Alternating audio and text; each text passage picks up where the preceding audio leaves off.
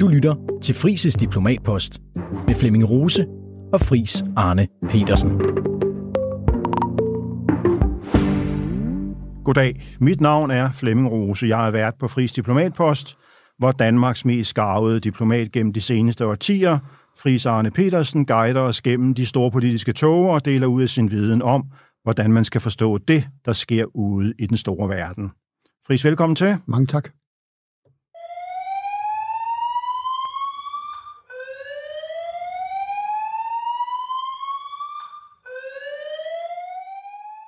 Ja, det vi hørte her var lyden af en brandalarm, og øh, da både Fris og jeg har boet i Washington D.C. og været vant til at høre brandalarmer, så vækker det visse minder.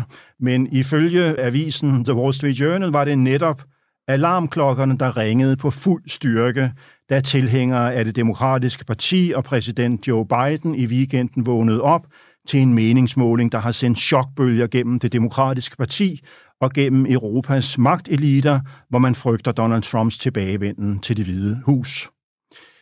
I denne uge er der så et år til det amerikanske præsidentvalg, som finder sted tirsdag den 5. november 2024. Og allerede om godt to måneder, nærmere bestemt den 15. januar 2024, finder de første primærvalg sted i staten Iowa, og derefter går det slag i slag med en første kulmination den 5. marts med den såkaldte Super Tirsdag, Super Tuesday, hvor hele 15 stater afholder primærvalg, nemlig Alabama, Alaska, Arkansas, Kalifornien, Colorado, Maine, Massachusetts, Minnesota, North Carolina, Oklahoma, Tennessee, Texas, Utah, Vermont og Virginia, og hvor det måske allerede vil stå klart, hvem der skal op mod hinanden til præsidentvalget i november 2024. Og Fris, vi begynder som sagt i dag nedsætningen her i podcasten til præsidentvalget med en frisk meningsmåling, som viser, at Donald Trump ville vinde let over Joe Biden, hvis der var valg i dag. Det skyldes, at Trump ifølge målingen har et komfortabelt flertal i flere svingstater, som Biden vandt ved valget i 2020. Og vi vil i løbet af det næste år vende tilbage fra tid til anden og ganske ofte til udviklingen i valgkampen, fordi amerikansk indrigspolitik i sig selv selvfølgelig er vigtigt, men også fordi amerikansk indrigspolitik i virkeligheden er nøglen til at forstå, hvordan USA agerer på den internationale scene. Men tilbage til den famøse meningsmåling. Biden er altså mellem 4 og 10 procent efter Trump i nøglestaterne Nevada, Georgia, Arizona, Michigan og Pennsylvania. Han er kun 2 procent foran Trump i Wisconsin. Og lad mig i den forbindelse minde om, at Trump rent faktisk vandt Arizona, Michigan, Georgia, Pennsylvania og Wisconsin i 2016, men han tabte dem alle sammen til Biden i 2020. Og Fris, skal man være bekymret, hvis man stemmer på demokraterne og gerne ser, at Biden bliver genvalgt? Ja, det skal man i den grad. Vi er et helt år før afgørelsens time, 5. november 2024, og allerede nu ser vi så klare tendenser. Ikke noget uafgjort, ikke noget mudret billede, ikke noget på den ene og på den anden side. En meget tydelig og meget entydig klar tendens. Og ovenikøbet efter en periode, hvor præsident Biden har haft serveretten, har kunnet sætte dagsordenen, har haft en nogenlunde samarbejdsvillig kongres, mens den har været paralyseret af formandsskiftet og valget. Og derfor er det, at Trump som egentlig ikke har præsenteret nye idéer, ny politik, eller taget nogle særlige skud på Biden, og har klaret sig relativt dårligt, åbenbart kan vinde over en præsident, der har klaret sig endnu dårligere. Og tilbringer flere mere tid i retssale end øh, på kampagnesporet. Og det kommer han jo til i hele det kommende år, i alle de fire store sager. Og derfor tror jeg, at vi gør rigtigt i, også her i Frisk Diplomatpost, i den, min samtale, at komme løbende ind på det her, sådan så alle vores lyttere kan forstå, hvad er det, der gør, at det her måske ender lige præcis der, hvor meningsmålingerne i dag synes at tyde mig entydigt på, at det kan ende, altså med Donald Trump som ny amerikansk præsident i fire år. Og hvorfor er det så vigtigt? Jamen det er det, fordi lige præcis det, du siger, indholdspolitikken, som den kommer til at udvikle sig og blive debatteret, på en helt usædvanlig måde, aldrig set før, med en tidligere amerikansk præsident i fire retssager ud på kampagnesporet mod en tilsyneladende svækket og lidt Vel, vel ikke kognitivt udfordret præsident, men svag vicepræsident, kommer til at danne grundlaget for det, der bliver endnu mere spændende. Altså en ny fase i amerikansk politik fra, kan du sige, 5. november 24, og når Donald Trump måtte, hvis han vinder, hvis det går som det ser ud, bliver indsat januar 25, fire år, hvor Europa, Kina, hele verden, Rusland skal vende sig til en ganske fuldstændig uforudsigelig amerikansk præsidentspolitik.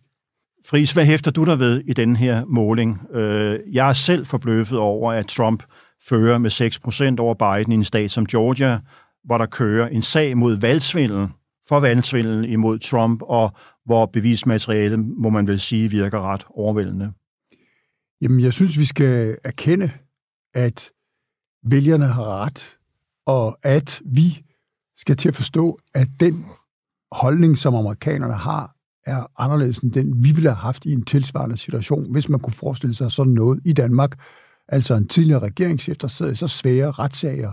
Du nævner Georgia, dokumenteret forsøg på at overbevise den daværende Secretary of State i Georgia om, at han skulle finde 11.700 stemmer, sådan så Trump kunne vinde Georgia og de valgstemmer der.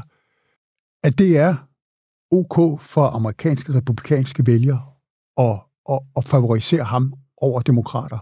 Jeg synes, det er rigtigt, at du hæfter dig ved, at selv i Georgia, med så klar en sag, så står en belastning for Trump, kan han føre og vinde over Biden. Men så Biden, fri, Biden står virkelig dårligt. Ja, jeg synes også, vi, vi skal huske, at, at det var to demokratiske senatorer. Det var lige præcis det, hvis du skal Det var Jon Ossoff, ja.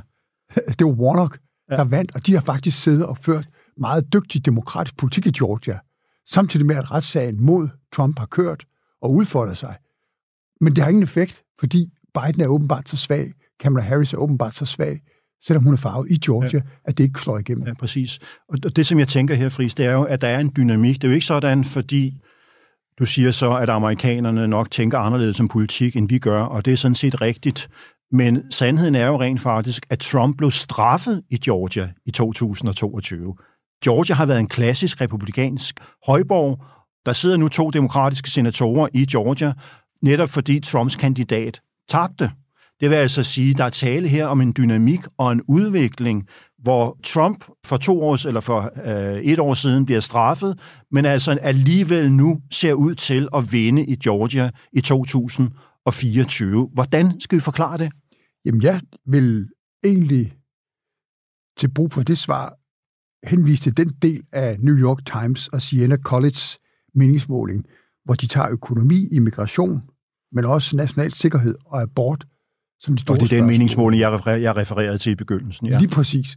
Og der ligger Biden kun på økonomi med 37 procent, og Trump med 59. Ja. Og der må man altså citere Bill Clinton, It's the economy stupid. Hvis en præsidentkandidat kan have så meget større støtte til sin økonomiske politik, og det han har gjort en gang, Trump, i forhold til den nuværende præsident Bidens Bidenomics, 22 procent, så er der altså godt nok langt forspring at indhente. Og når så immigration også er noget, som vælgerne helt tydeligt synes med 12 procent, ikke 22, men kun 12 procents forspring, at Trump gør bedre end Biden, så er den altså helt gal. Ja, så det er op ad bakke. Øh, Friis, nu øh, gjorde vi en lidt ud af i introduktionen her, at, øh, at lægge vægt på, at amerikansk indrigspolitik også er vigtigt for at forstå, hvordan USA agerer i verden. Og giver den her måling os også et fingerpeg om, at demokraterne risikerer at miste deres flertal i øh, senatet? Det tror jeg ikke nødvendigvis, det gør. Øh, fordi det er for os europæere svært at forstå, men, men senatsvalget er noget andet, og, og deres øh, individuelle kandidatkvalitet, den enkelte politiker, der stiller op som demokrat eller republikaner, afgør mere. Det så vi også i det sidste øh, kongresvalg, senatsvalg, at, at det var candidate quality, der slog igennem. Mange af dem, som Trump havde peget på, var ikke dygtige nok og blev fravalgt. Carrie Lake så vi i, i et forsøg på at blive guvernør, kunne ikke engang slå I Arkansas, ikke? Øh, New, New, New, New, New Mexico? Øh, ja, eller Arizona. Arizona, rigtigt. Og, øh, og, og derfor er, er det i det lokale område meget vigtigt, hvordan den pågældende klarer sig, hvor dygtig den pågældende er. Der er en national indflydelse, og en Trump-bølge, som det her jo lidt begynder at ligne, trods vores forventninger, den kan blive meget svær at stoppe for demokratiske dygtige senatorer.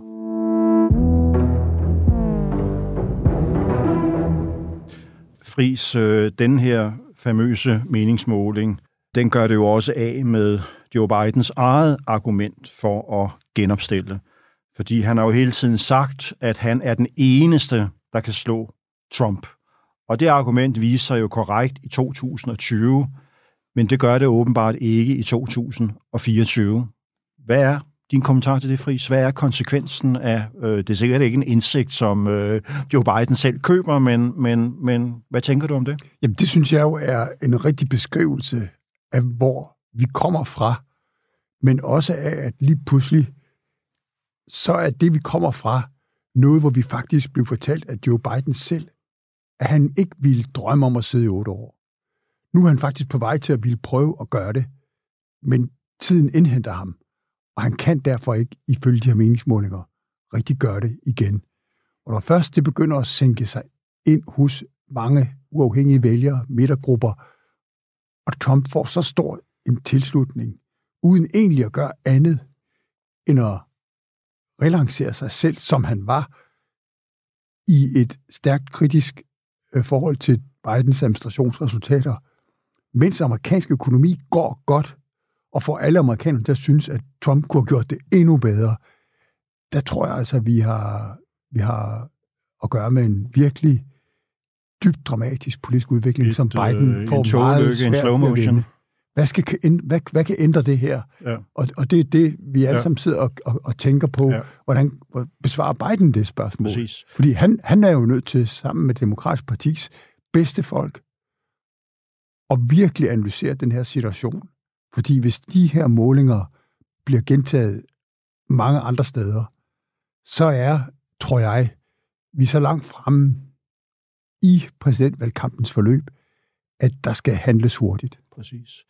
Øh, og Friis, øh, vi har jo ofte talt om Bidens alder her i podcasten. Han er 80 år nu, og han vil være, tror jeg, 81 år, i hvert fald når han bliver indsat, hvis han bliver genvalgt. Og vi har også talt lidt om hans svigtende kognitive kapacitet, som vi oplever fra tid til anden, når han optræder offentligt. Og i den her måling, som vi taler om nu, der siger 71 procent, 71 procent af vælgerne, at Biden er for gammel til at genopstille. Og selv blandt hans egne støtter i det demokratiske parti er tallet 54 procent, altså over halvdelen. Og det er, så vidt jeg husker, rent faktisk en stigning i forhold til sidste gang, da vi talte om det. Og eftersom tiden går, så skal man vel ikke forvente, at øh, det her tal det vil være mindre om et år, når valget finder sted. Nej. Og det er jo det, der er så næsten ubenhørligt hårdt, tror jeg, for Biden selv og hans rådgivere, at det her har ikke nogen rigtige løsninger, udover at han skal se på, hvad der er bedst for USA og det demokratiske parti.